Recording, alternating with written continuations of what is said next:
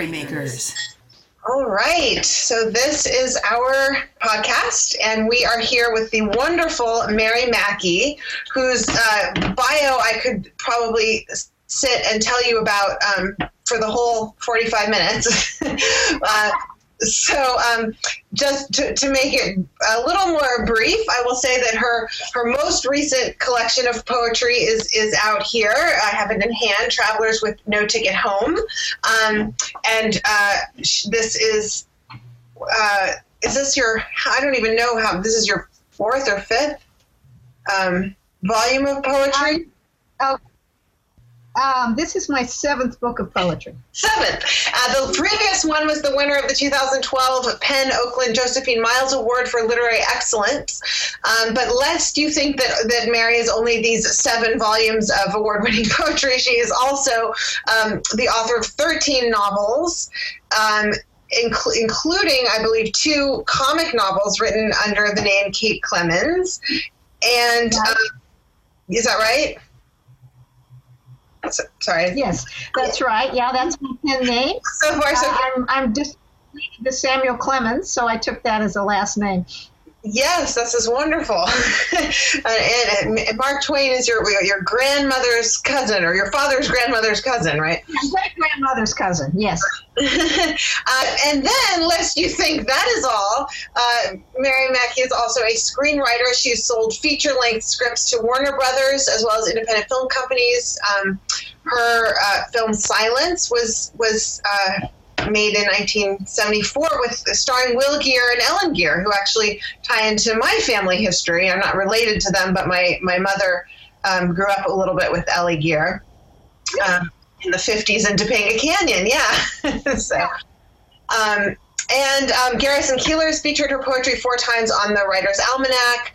Uh, she has a BA from Harvard, a PhD in comp literature from the University of Michigan. She's she taught at um, Sacramento State for and founded the graduate writing program there. Um, and um, that's just a little tidbit of the marvelous Mary Mackey. We'll get more into it in our conversation. Welcome. Thank you. Hi. Hi. So, the first thing we do is we just do a check in about what we're all working on this week in our creative pursuits. Um, so, Mary, do you want to just let us know about your current week? Yeah, I'm working on a prequel to a best selling series I have about the goddess worshiping cultures of old Europe. And uh, the novel is called The Village of Bones. It's a prequel to The Year the Horses Came, which is the first novel in the trilogy. And it should be out sometime, probably this fall. Mm. So I'm in the midst of writing another novel. This would be my 14th novel that I'm so what are you, like what are you what are you actually doing this week? Are you drafting new material? Are you reading it? I just I spent today walking around with my iPhone developing a character and dictating into the phone, which I do a lot. And then I also uh, am doing the uh, final revisions on the third draft of the novel. So I'll have a polish in a couple of weeks, probably a polished draft. Oh, great. Um, all right. Well, I'm excited to talk more about everything. Um, Angie, what are you working on this week? Well, this week is all about getting the um, screenplay ready to go out. A couple of deadlines that are actually today, and of course, did my great last minute stuff. So, um, still still having some work on that, getting out for those outline uh, deadlines. Good. So you're you're reading and making changes and things. And... Yes, and then of course radically rethinking things, and you know, like you do. yeah, it's good. Good. Um, well, I uh, sent off my uh, a very rough draft of my proposal to my agent with the first hundred pages of my memoir, and um, and now I'm you know rethinking everything. yeah, regrets always. Yeah, there's it's it's so it was like thrilling to just send it off and and the and the day you know, the days leading up to that were thrilling and then suddenly it went and it was a bit of a crash. So um, I'm kind of regrouping. You know, what what am I going to work on it? Work on something else? Try to figure that out. All righty. Well, um, Mary, I just I wanted to actually just follow up with um, so when you're walking around with your iPhone and you're working on a character, um, what do you do with that material? Are you then going to transcribe that, or is it just helping you think through it, and you're going to go in and, and make changes? What do you? What's sort of what are the steps there? what I do is I find that I, I think really well when I walk. I, I have ideas really well when I walk. It sort of clears my mind. So I, I dictate it into notes using Siri uh, which is sometimes a very funny experience because she has no idea what I'm talking about. And then I email it to myself. I bring it down and I use it as rough notes for uh, character development. I'm I'm actually have a character I need to add to. He's already very well established, but I need some more childhood background on him. So I was dealing with his his background today. Kind of inventing inventing it. Yeah, inventing it. Yes, inventing his family and and you know his what he likes to do, what he can do well, what he can't do, his traumas, his you know. I, I look at all the things. I sometimes I use them, sometimes I don't, but I need to know the characters really well. Yeah, mm-hmm. yeah.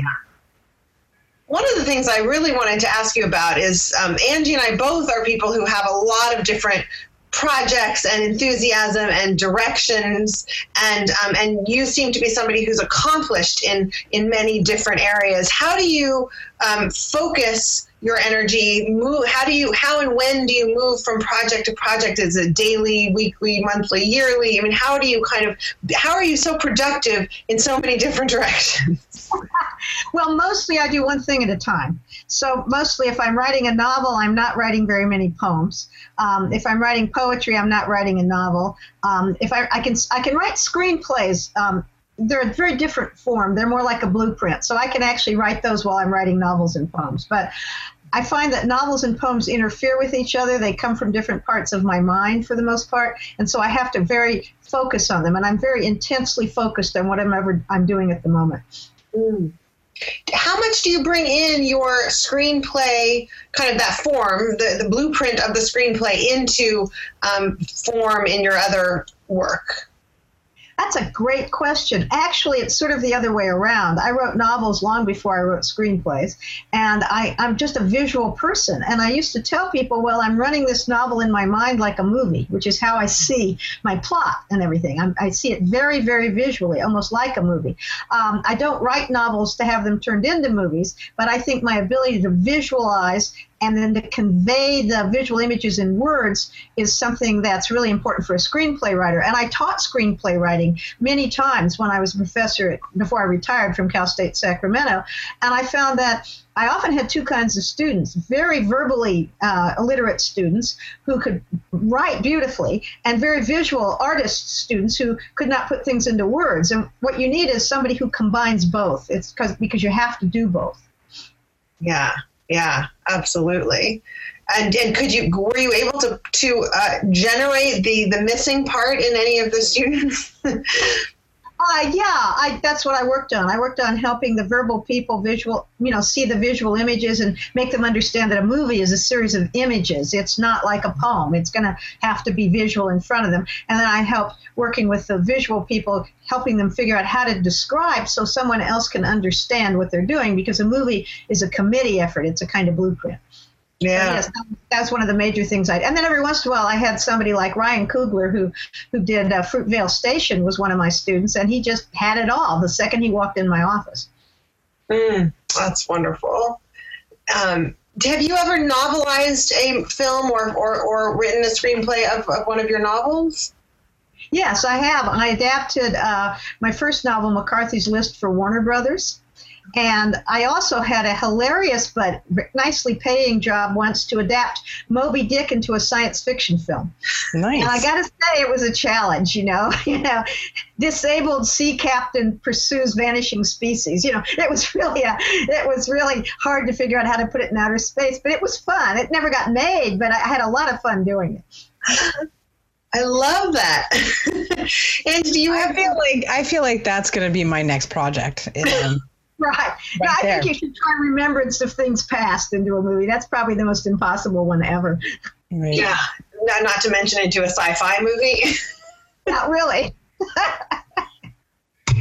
and do you want to ask any questions about the screenwriting? Not necessarily. I think that um, what I'm, you know, interested in is sort of hearing more about your process. I mean, there's you it's interesting to look at ideas and see okay how do i know if this idea this image this piece because we all, all start with so such fragments and mm-hmm. so you know do you have a gut feeling that this fragment is a poem a gut feeling this fragment is a novel a gut feeling that or or do you have you know an analysis you go through when you look at your ideas um, that help you determine what would be the right approach Right. Let's okay. Well, uh, they come novels and poems come out of two different parts of my imagination. Poems come as visual images usually. Mm-hmm. I have an image or a few words that are rhythms in my head, and the poem kind of crystallizes around it like a crystal in a supersaturated solution. Novels are stories that I start telling myself, and I continue to tell myself over a period of several weeks or months. And I tell myself stories all the time. Uh, I'm the kind of the queen of what's the worst thing that could go wrong here, you know. and it's and uh, and I don't really get anxious about it, but I think about it as as plot and they're much more rational and linear and you have to put the pieces together more and you know it takes two years to write a, a novel at least and it takes only forget a good draft of a poem takes well one about three hours to write the poem and then you have to go back and revise it over a period of time many times right. but the process is so different and I mm-hmm. just know, you know, I, I don't, I never confuse whether something is a story or a poem. Now, sometimes I've had stories, novels come out of poems. I wrote a novel about the Civil War dead in, I mean, excuse me, a poem about the Civil War dead in Virginia called Lynchburg when I was at the Virginia Center for the Creative Arts. And later, I used the idea for my novel, um, The uh, Notorious Mrs. Winston, which is about the Civil War. So sometimes those poem ideas are little novels in acorn form, and the novel becomes the tree. Mm-hmm. Yeah. That's great. Now, do you think it's do you think it's lessened your anxiety to to channel your your worst fears, imaginings into into story and and creativity? I'm remarkably not anxious for somebody who reads apocalyptic fiction and imagines the worst thing can happen. I don't really worry about them. I mean, obviously, when really, really bad things happen, I worry like everybody else. If a tornado is heading toward me, I go to the basement. But I don't have general floating anxiety about things. I sort of see them as literary opportunities. You know, what's the worst thing that could happen right now? I could fall in a deep well. Hmm, that would be interesting for a character. So it's really not coming from at least a, an experienced anxiety. It's more coming from the fact that when things go wrong, they get more interesting. Hmm. Yeah. So I would actually maybe ask a question in, in the um, different forms. Um, I had a playwriting teacher who once talked uh, about how much of a character you can actually reveal in a play. And mm-hmm. her idea was basically that in a play, you really couldn't you were going to make complex characters, but you weren't going to really necessarily do like a deep dive with her characters in the same way that you know you were mentioning earlier she used this phrase um, character cuts. And what they mm-hmm. were um, was basically sort of creating depth by contradictory but limited character aspects. So mm-hmm. um, that does lead me to ask you the question Do you find developing character for screenplay or for novel different, or do you use the same process? No, it's very different.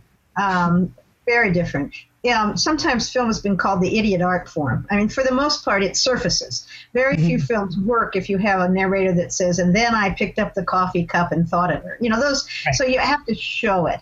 And I think you know it's been said, and it's not my idea, but I, I follow this principle that in film, character is demonstrated by what you do in, under difficult circumstances when you're given a choice. And mm-hmm. that's the real way you find out what character is with people and you know what they say and what they do at that moment. In a novel, you have the luxury of going into their inner thought processes, and you can do a different kind of, of depth there. You can have a novel where nothing really spectacular happens that can be a really amazing novel, and yet you really can't have a very um, rarely can you have an interesting movie. That's. Mm.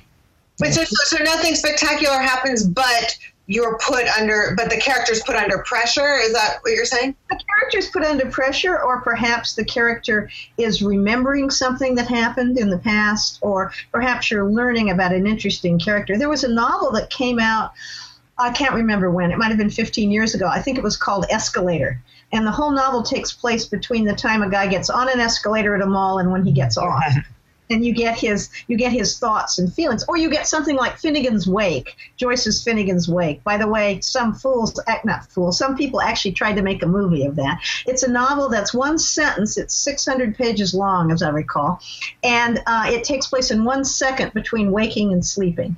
And you can do that in a novel but it, the attempt to transfer that into a film was not successful in my opinion. Um, I want to actually. We actually have a question. If you're oh, great.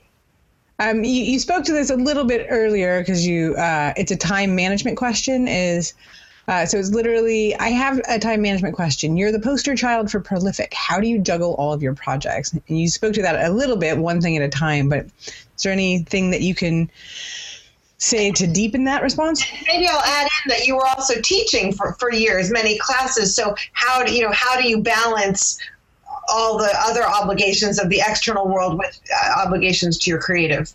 Well, short of telling you that I'm a group of clones, I'll actually be more more honest here. Uh, I I'm highly focused, and I focus very intensely on what I'm doing at the time, very intensely, and I compartmentalize. So if I'm doing social media, I spend a day doing social media. If I am writing, I spend a day writing. If I'm teaching, I give my all to my teaching. And I have always put in very long days. When I was teaching, I would often teach, um, you know, from nine in the morning till 10 at night. Uh, and that gave me time to have office hours and talk to my students and do everything I needed to do there. Then the next day, frequently as a college professor, I would not have a teaching day in my schedule because I'd put in a very long day, and then I would spend that whole day writing. Um, I go to bed early. you know, I mean, I try I try to get rest, and then I also pretty much have a rule that I don't try to write for more than five hours a day, and I spend the rest of the day seeing friends and exercising and living a life because I don't want my life to just be writing. Mm-hmm. Very nice. Um, another question we have is, unless you want to go any deeper on that, Elizabeth. Let's, let's take the questions. Okay. So the other question was, can you give an example of uh, that kind of novel that you think is great? Remembrance of things past. I have a real passion for the classic novels, probably because I got a doctorate in comparative literature on the 19th, in the 19th century novel, um, French, English, Spanish with a minor in Russian. So I read. Uh, actually, there was a time in my graduate school when I was reading five novels a week in different languages, which was overwhelming. I have to say, I was exhausted, utterly exhausted. But so I like the classics. I I also like. I have a very wide range. I love Proust. I've read Remembrance of Things Past several times. I love Joyce. I'm a very fond of Conrad. I like the novels of Dickens, which I've read repeatedly, but I also read science fiction novels. For example, I was just reading Station 11, which I think is extremely well written science fiction novel. And I'm very interested in the fact that science fiction novels are one of the few novels where we philosophically explore ethical questions without having people get so politically polarized that they can't read them. So mm-hmm. I, you know, I so I have a wide range. So I I like really good writing, um, and I like people that push out of the box and go somewhere different. Uh, not necessarily experimentally in prose, although that's fine, but um, people that widen my perspectives and, and give me new ideas. Um, and you know, that's those are the kind of novels I really like. Do you read while you're writing, and do you, do you, do you create a relationship between what you're reading and what you're writing? I try not to. Um, it's okay with novels. I can. I think I one reason um, I, I don't read poetry when I'm writing poetry because it creeps in there, and all of a sudden there are the T.S. Eliot's lilacs all over my novels. You know, I mean all over my poems. Um, with novels, I tend to read non. I mean, excuse me. When I'm writing novels, I tend to read nonfiction, uh, and I tend to read um, novels not in the genre I'm writing in. Once again, I don't want to be influenced, but I'm perfectly happy to steal anything uh, in terms of form. And yes, I know we're going to come to that. In terms of form and craft, there's just no reason to reinvent craft. And when I see a novelist doing something that's brilliant in terms of craft, I'm uh, willing to adapt it to my own work. And um, I think that's how I taught myself to write. Really, was by reading. Mm. And, and, and can you talk a little more about that process of, of stealing? Yeah. When I was learning to write novels, I started taking novels apart the way I imagine people take away take apart car engines to figure out how they work. And so I've been trained in criticism, um, and I so I knew how to analyze. So, for example, before I wrote my first novel, which was a comic novel called McCarthy's List, I took apart Ford Madox Ford's The Good Soldier, which is a very serious novel. But what I did was I looked for structure, transition. I looked how characters were introduced. I looked how um, I looked at how uh, description was integrated. I looked how the climax was t- toward how you built toward the climax. I looked toward how the secret was kept in the novel, and I marked it all up with a red pen and just put it into pieces. And I said, you know, marked every transition. Ah, this is how you do a transition. Transition here, transition there, and I basically let the other writers be my teachers. Yeah, yeah, I mean that's what I do in my teaching is you know we look at little piece and then we write directly. We look at what's happening, we write directly. Do you would you recommend getting a PhD for a budding writer? Well, no, but I do recommend getting a day job that allow you to write. Uh, I read a lot of when I I was very motivated very early, and when I was 14, 15, 16, I got into writing, reading biographies of great writers, and many of them had made a fair amount of money or been very successful at one point in their life and died in desperate poverty, or they'd never made enough money to live. And I'm one of these people who likes to eat. You know, I'm very I like I like to have a, a day job, and I thought, well I want a job that will give me time to write, um, that you know um, will allow me to have a decent life. And uh, at, I'm older, so there weren't many venues open to women at that time. So I could have um, been pretty much a secretary, a nurse, or a teacher. And I thought, I can't teach high school. I'm too short. People will not obey me, you know. So I thought, I've got to go to college. And I liked, I liked, I've always liked studying and reading. So I, I got a PhD very specifically so I could, with luck, get a job at a university and then be able to write. Hmm. So it's very premeditated. And so I think you need a day job. I mean, you could do tile setting, that would be fine. Or, you know, actually better yet, roofing because it's seasonal. And then when it's off season, you can write. But I do think that writers who have a day job are not forced to write for money. And I've never had to write for money. I've made money writing, but I've never had to do it. And frankly, I can't write for money. I once tried to, when I was not, you know, had almost no money, I tried to write a poem for Cat Magazine. And I could not write a poem about a cat to save my soul. I would have gotten $20 maybe if I'd written a poem. But I, you know, as soon as I have to write for money, I freeze up. Mm. Well, one thing that I also notice in in your kind of outline of finding that job and whatever, mm-hmm. you still have the drive, and there's a there's a certain um, I think kind of focus management besides project level, which is you are writing and you have an unambiguous, it sounds like, commitment to writing. Mm-hmm. And so I think sometimes people struggle because that commitment is not as clearly resolved for them.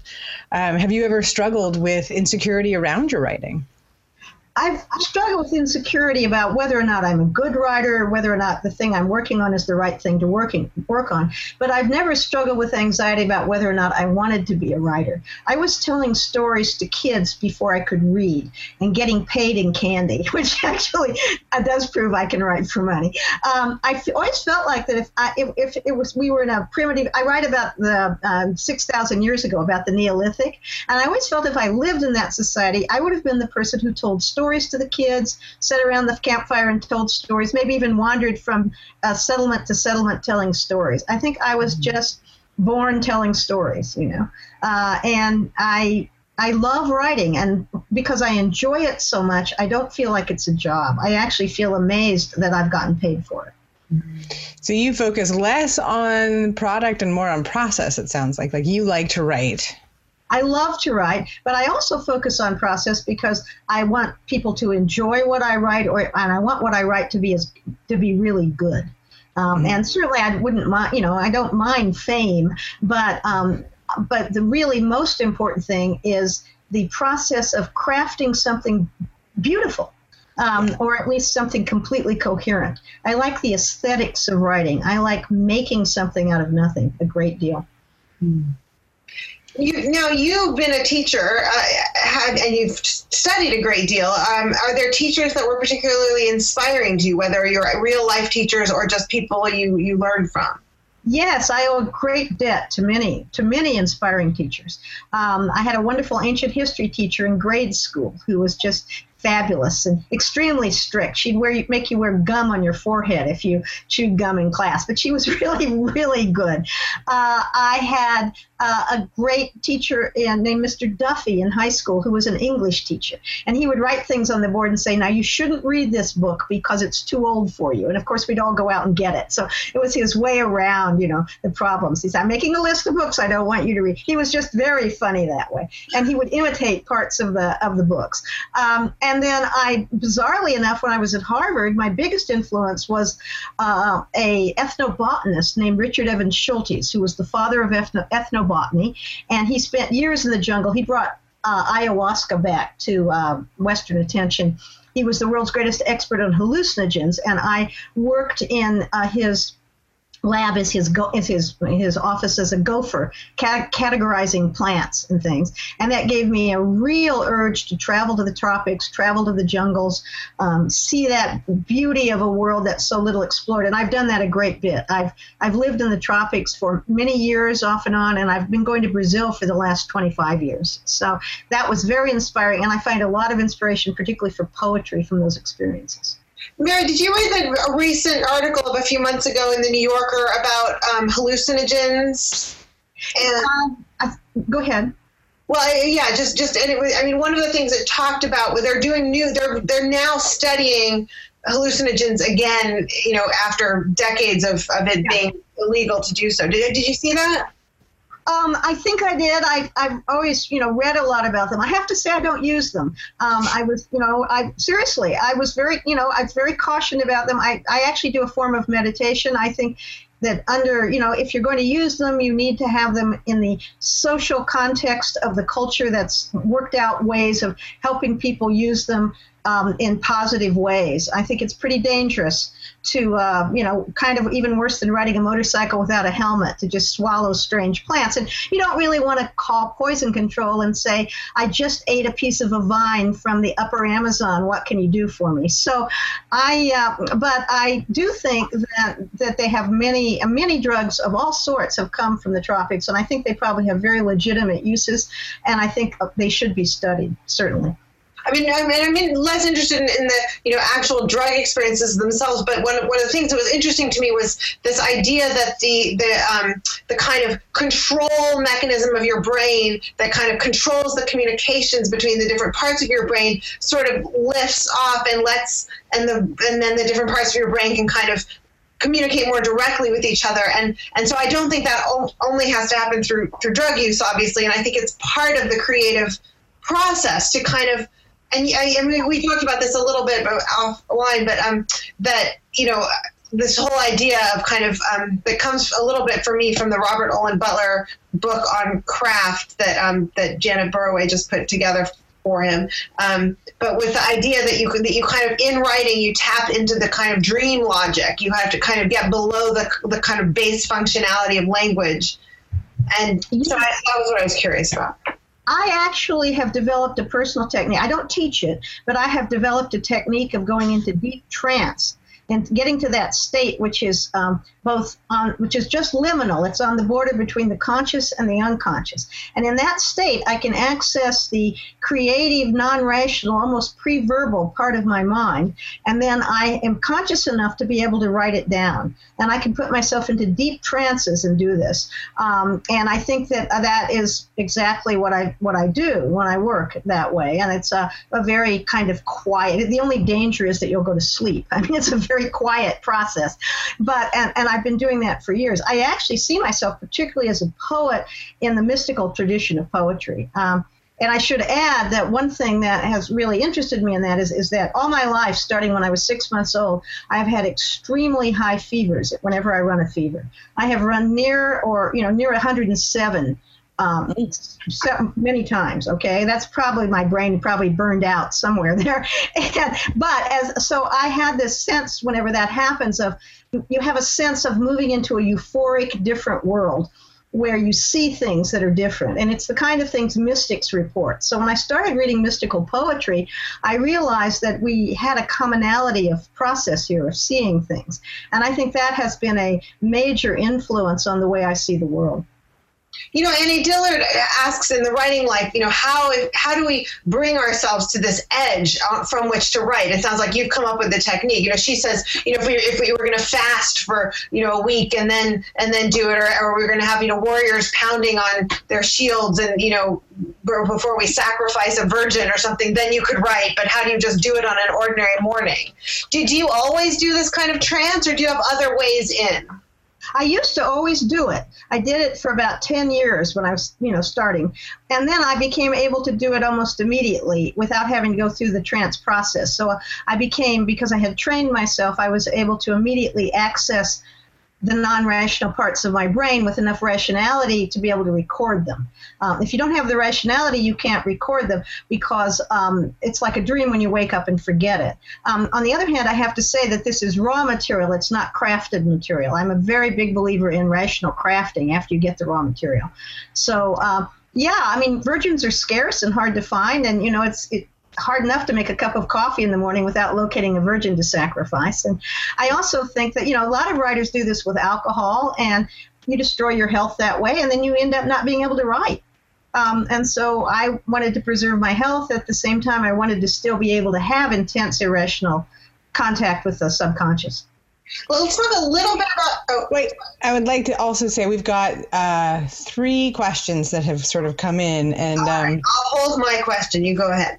okay. Um, so this kind of loops back around, which was when you were discussing the one thing at a time. One of our our um, class people wanted to know when you say uh, one thing at a time, are you talking one project at a time? Do you finish the novel before you work on a poem? Do you finish the poem before you work on a novel, etc.? Yes, pretty much. Uh, I very occasionally will write poems while I'm writing a novel, but in general, when I'm writing a novel, I'm focusing only on the novel. When I'm writing a series of poems, I focus only on the poems with my new book, this is the, you know, Travelers with No Ticket Home, the one you were showing earlier. I wrote these poems in an apartment in Brazil in 2012 in the four months we lived in Rio de Janeiro. And I wrote every day, I wrote a poem every day. Some of them were no good, some of them were. And I was completely focused on poetry for those four months. And the result was a collection of poetry. Okay, excellent. Thank you. Um, there was also some interest in finding out who are your uh, favorite sci-fi authors and or novels?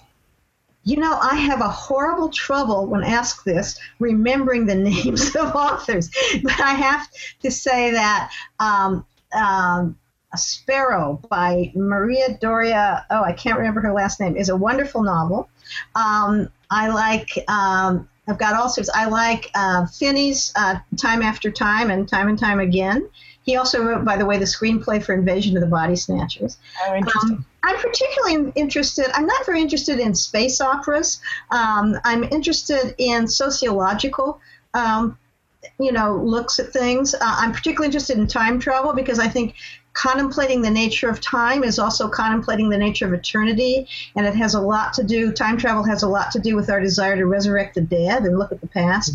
So I'm interested in novels that deal with that. Um, mm. And I'm sorry, I'm blanking on all the titles of all the novels. I, have got a whole shelf of them in my room, but. Um, mainly, uh, these are all novels that are, are very well written and that are um, uh, have a little have more to offer. I'm you know you, I'm so bored with battles in outer space. I can't tell you. I mean, I wouldn't go okay. see. But when you look at a movie like, say, Inception, which is very interesting about planting different dreams in the subconscious, and I find movies like that fascinating.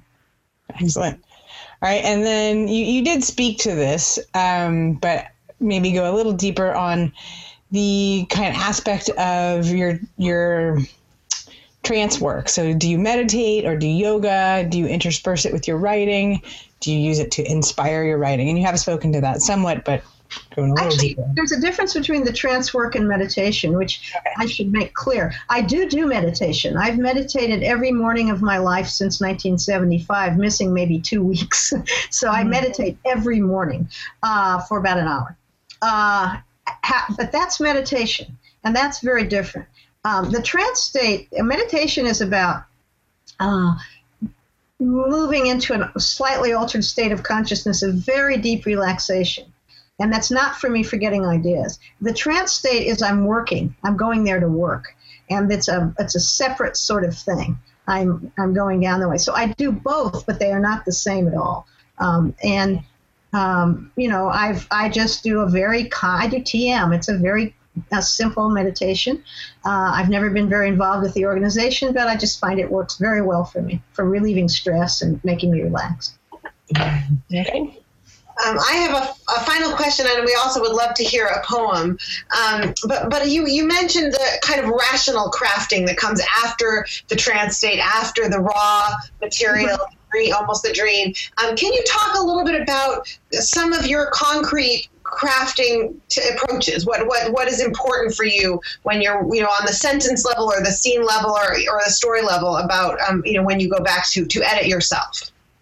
Okay, yeah, I do. A, a, and you know, actually, I have to say that reading student papers and helping them was a great help to me in figuring out how to uh, explain my own process and edit my own work.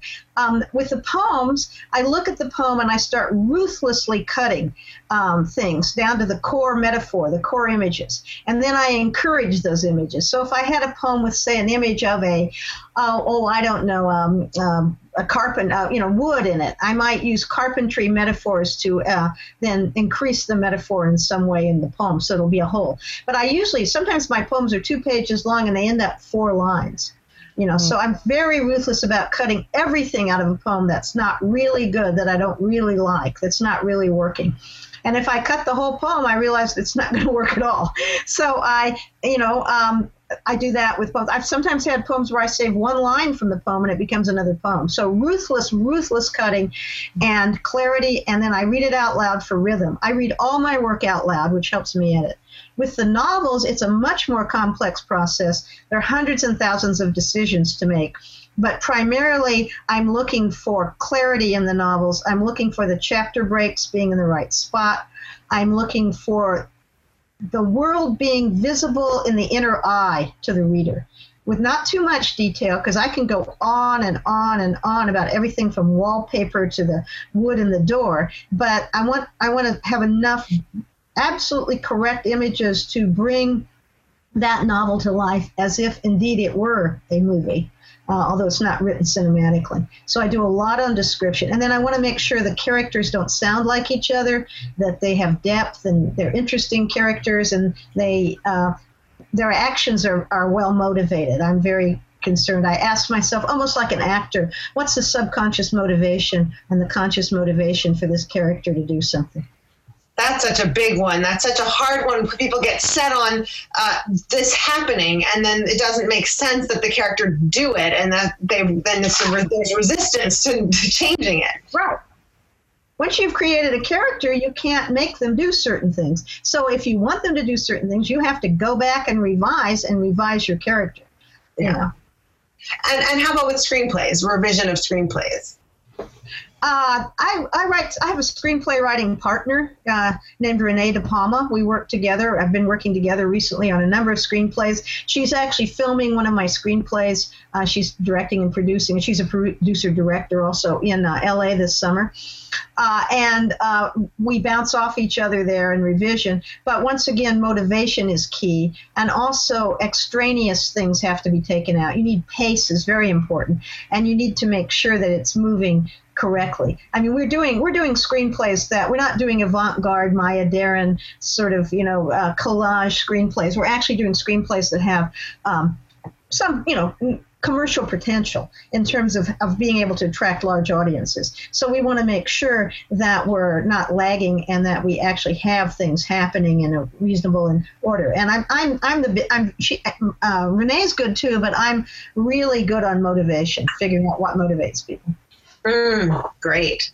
And I've got to say, you know, that everything I've ever read proves useful sooner or later. You know, you find some strange little fun fact that you read 20 years ago, and all of a sudden you discover that the person in your screenplay needs it. Like, oh, I don't know, like uh, in the Middle Ages, they had desserts that made out of sugar that looked like castles.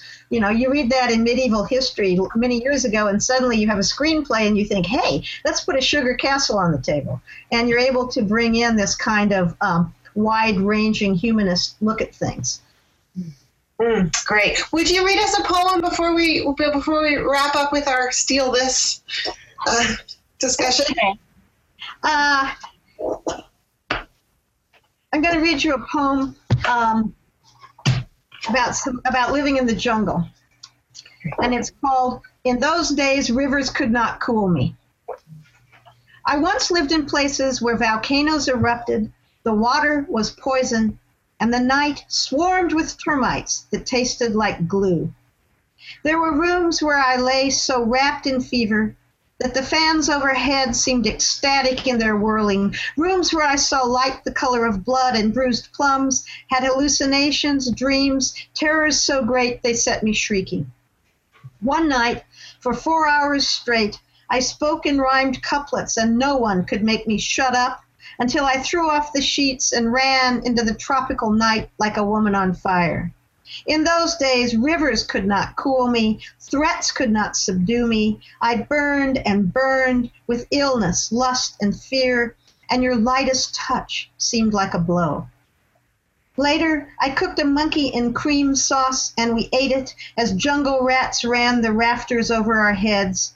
The next afternoon, I nearly stepped on a nine foot fer de lance. Only a mad woman could have loved such a life. But I did, I do, love the strangeness of it, the non humanness of it, the sure knowledge that death was so small and close it could buzz in my ear. Mm. Gorgeous. Thank you. Mm-hmm. uh, well, I will say so. We, we have the we have our final um, sort of I don't know what to call it. Actually, I, I need to I should come up with this. But anyway, our final Angie, any ideas? you know what I'm trying to say? I actually don't know what you're saying. Our final, our final bit of business is that we have this this um, amateur writers borrow, professional writers steal. Mm-hmm. Look at what we've come across this week that we wanted to steal or incorporate into our own work. And I will just start with the confession that um, you know one of the things I do is I get up early and I and this is sort of spurred by by the, spurred by this Robert Olen Butler um, book that I read only poetry before I, I, write, and I don't. I try not to expose myself to kind of functional, linear, useful language um, that is, you know, that is doing some kind of um, daily function. And, and and I very often read your poetry, Mary, and um, and what I and what I'm looking to steal is this kind of incredible closeness to to the world that is so vivid and so beautiful and um, but it reminds me of the power of words to create worlds on a, on the page which i'm not i'm not writing poetry but when i go to write it gives me a kind of a courage to do that that i that i don't necessarily have um, without it. So thank you. Thank you. Uh, and, and and mary you you came up with something you uh, what, what would you like to steal that you came across recently I always want to steal from what I'm reading at the moment. And I, as I mm-hmm. said, I'm reading Station 11, which is a post apocalyptic novel about a group of Shakespeare players traveling around northern Michigan. And I just love the evocation in that of the lyrical beauty of the world, even in the middle of disaster, the absolute beauty of nature that surpasses human consciousness even and even the idea that should we somehow as a species become extinct this great beauty would still exist. And i love that lyrical beauty and i, I would love to convey that into my descriptions of nature in the village of bones which is the novel i'm just writing. Mm, fabulous. Thank you. And angie how about you? Um, well, on my walks this this week, I've been actually listening to a book uh, about Einstein. And one of the things that he did and um, sort of believed was that you would take these complex ideas and, and if they weren't something you could communicate in a simple picture, then they were probably wrong.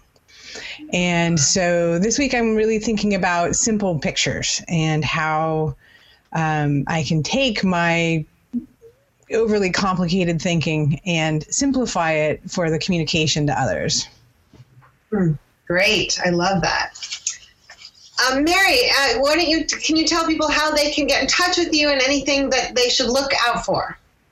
Yes. Um, I'd like them to know that I've put up an educators page on my website at marymackey.com, which has free resources for teachers of writing and students of writing. And it's my give back um, to the world after all these years. And it has syllabi for um, all sorts of writing courses and courses in women's visionary fiction, women's visionary poetry, and women's visionary film as well as advanced composition. And this is part of my many writers have a day job, and many of them teach composition. So I just want them to know that they can go to marymackey.com. That's also how they can get in touch with me.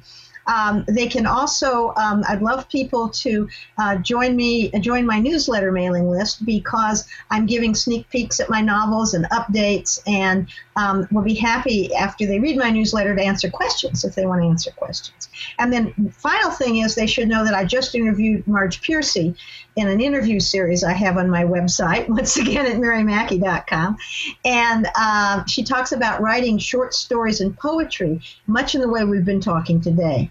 So actually, I'd just say that you know my website has many, many resources, and people are welcome to come, and I'm well, I'm happy to speak to them there.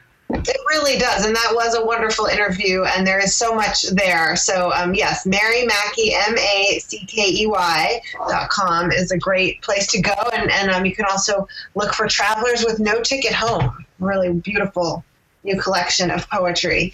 Thank you so much, Mary, for, for joining us today. Thank you. My pleasure.